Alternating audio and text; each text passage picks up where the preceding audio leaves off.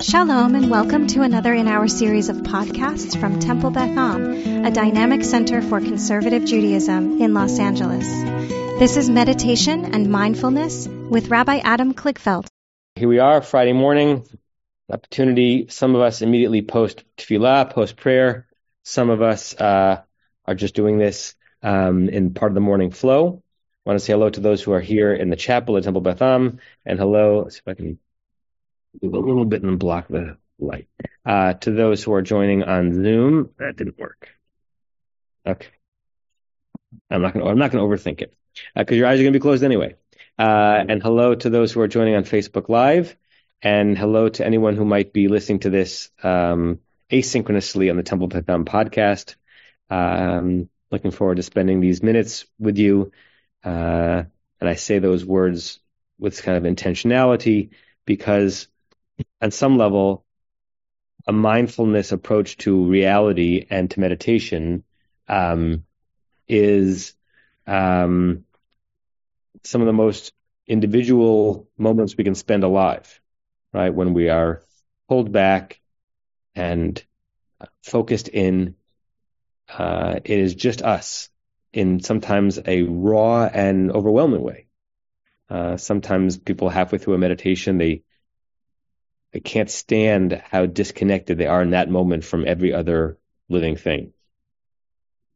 On the other hand, it's a very shared experience, um, not only with the people who you're doing it with in real time, but there's also a sense when you pull into this meditative mode that you are more connected to human consciousness and to humanity than you are when you're just kind of going through your days. So when I say I'm looking forward to sharing this with you, I, I mean that.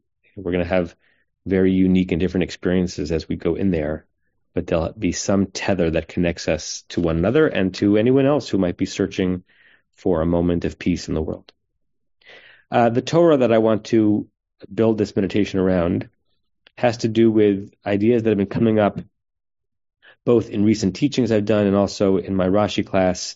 And that has to do with the extent to which the plagues that we're in the midst of in these parashiot are either just random ways to decimate uh, a nation who has been oppressing you, or very intentionally chosen by the Torah to represent something about the Egyptian society that they were trying to annihilate or trying to punish for sure.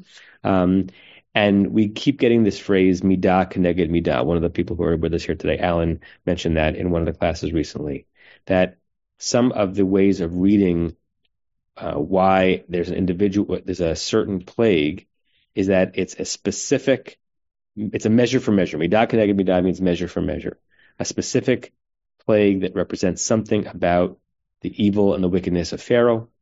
The most recent one that we discussed in the class is whether the sixth plague, Shchin, which is brought upon by Piach HaKibshan, the soot of the kiln, why does Moshe have to throw that into the air? Why does that bring the boils? And the idea is that the soot is the residue of the backbreaking labor that the Israelites were doing in the kilns to produce the very bricks that was the centerpiece of their enslavement. And so it's going to be from that residue that the Egyptians are going to feel the power and the wrath of God. Midah keneged midah is a very uh, common rabbinic idea. It's also very common human idea, right? You know, what goes around comes around. Um, kismet, uh, um, you know, there are in many cultural traditions this idea that somehow things redound back to you. Usually, that is referred to in the negative. And in rabbinic thought, midah keneged midah is considered like the person deserved it. The person was punished for something that is connected punished in a way that was connected to something that they did that was wrong. Uh, all this is an intro, is that I want to go into a meditative space where we are reclaiming midah keneged midah, not as a way of understanding why someone might have been punished the way they were, but what our obligations might be to those who've done good to us. Because midah keneged midah can also mean a positive thing. Right? A midah that has been shown to us how are we reflecting it back to them?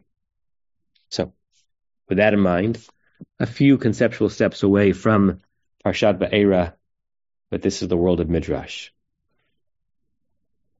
I want to invite you to close your eyes.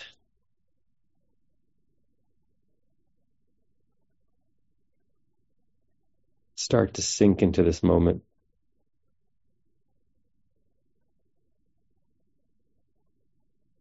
Start creating a womb around yourself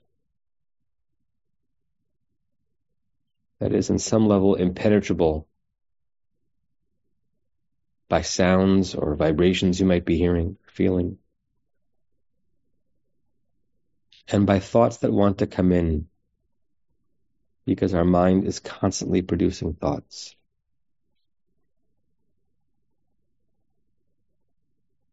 See if you can conjure a membrane around you and around this moment, within which is only this moment.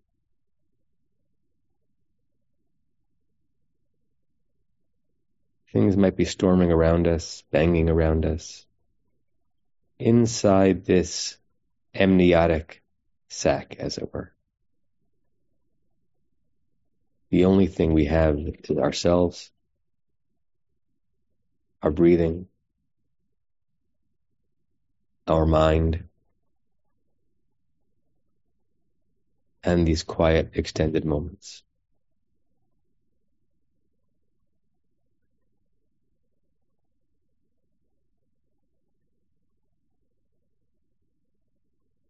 Pay some attention to your body. If you're a little slouched, Try to stand up, sit up a little straighter with your spine strong and straight.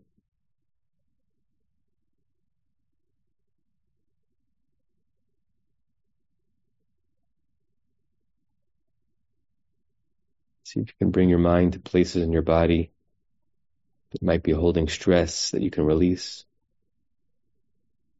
Letting your shoulders wilt, your forehead relax, even the muscles around your eyes becoming slack, and your jaw becoming open just a little bit, so that you permit yourself a gentle droop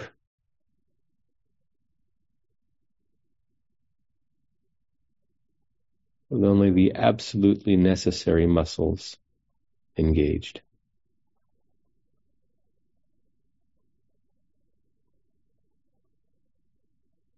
Whether you're, whether or not you're sitting in a room colder than is comfortable like some of us are here,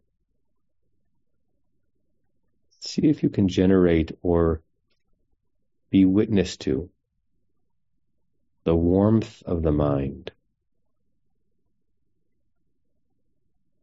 As if your mind is radiating heat that you can almost literally feel.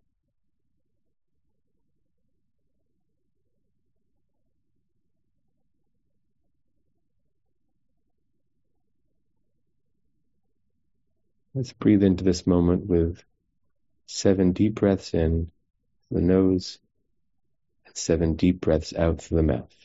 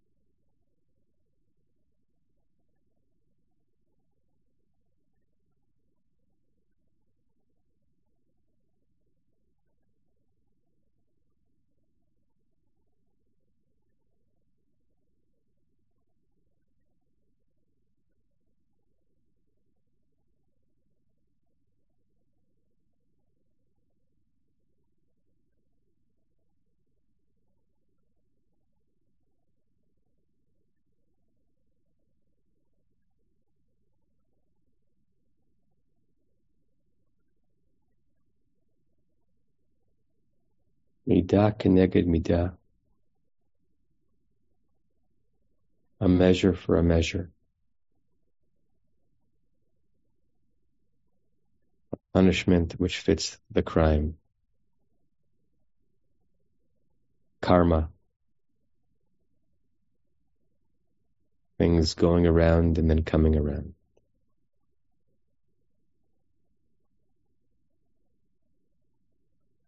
We move that in our minds to a place of obligation and duty.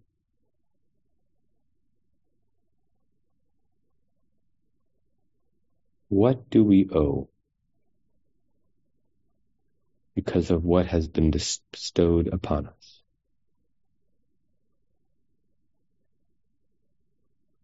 Whom do we owe? Because of the midah of tov, of goodness. They have shown us.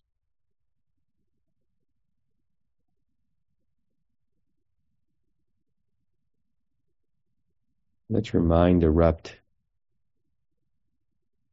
in a face or two or three, representing an unrequited midah of goodness shown to you. Not that this person is waiting or expecting or resenting the absence. They've done good to you for its own sake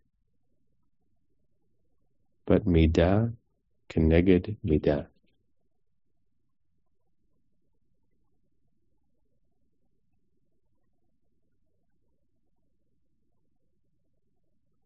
And you mirror that goodness back to them. In a way, in a format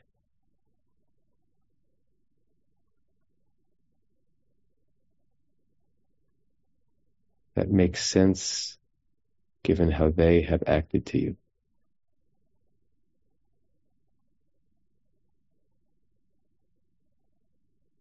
Using their kindness, their grace, their generosity as the kernel or the seed or the inspiration.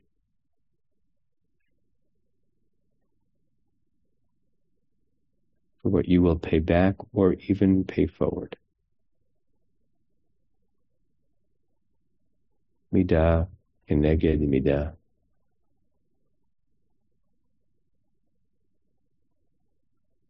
It's not just a divine takedown of a tyrant. It's an ongoing human responsibility.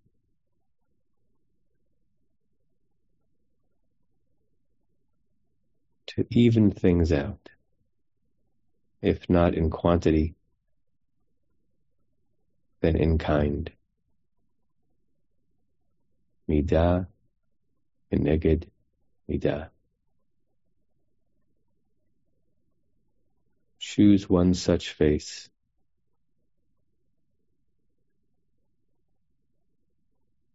And resolve to make some progress. This week. Midah keneged midah.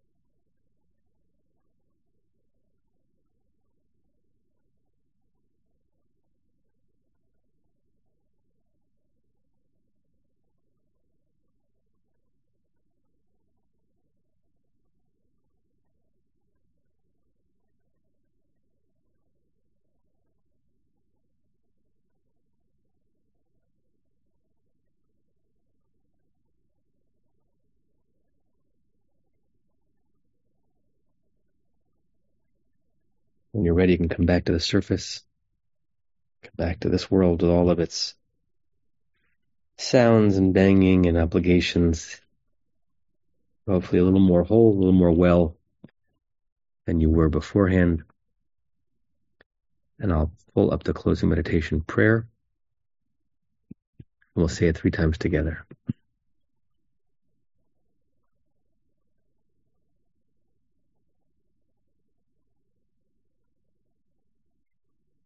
May we and all beings have happiness and the causes of happiness. May we all be free of suffering and the causes of suffering. May we all experience true happiness that has no taint of suffering. May we live in great equanimity, free from burdening attachment to loved ones and contempt for others, but rather with compassion for all. May we and all beings have happiness and the causes of happiness. May we all be free of suffering and the causes of suffering we all experience true happiness that has no taint of suffering. May we live in great equanimity, free from burdening attachment to loved ones and contempt for others, but rather with compassion for all. May we and all beings have happiness and the causes of happiness. May we all be free of suffering and the causes of suffering. May we all experience true happiness that has no taint of suffering. And may we live in great equanimity, free from burdening attachment to loved ones and contempt for others, but rather with compassion for all. I say to you all shalom and Shabbat shalom and namaste. Have a good one, everyone.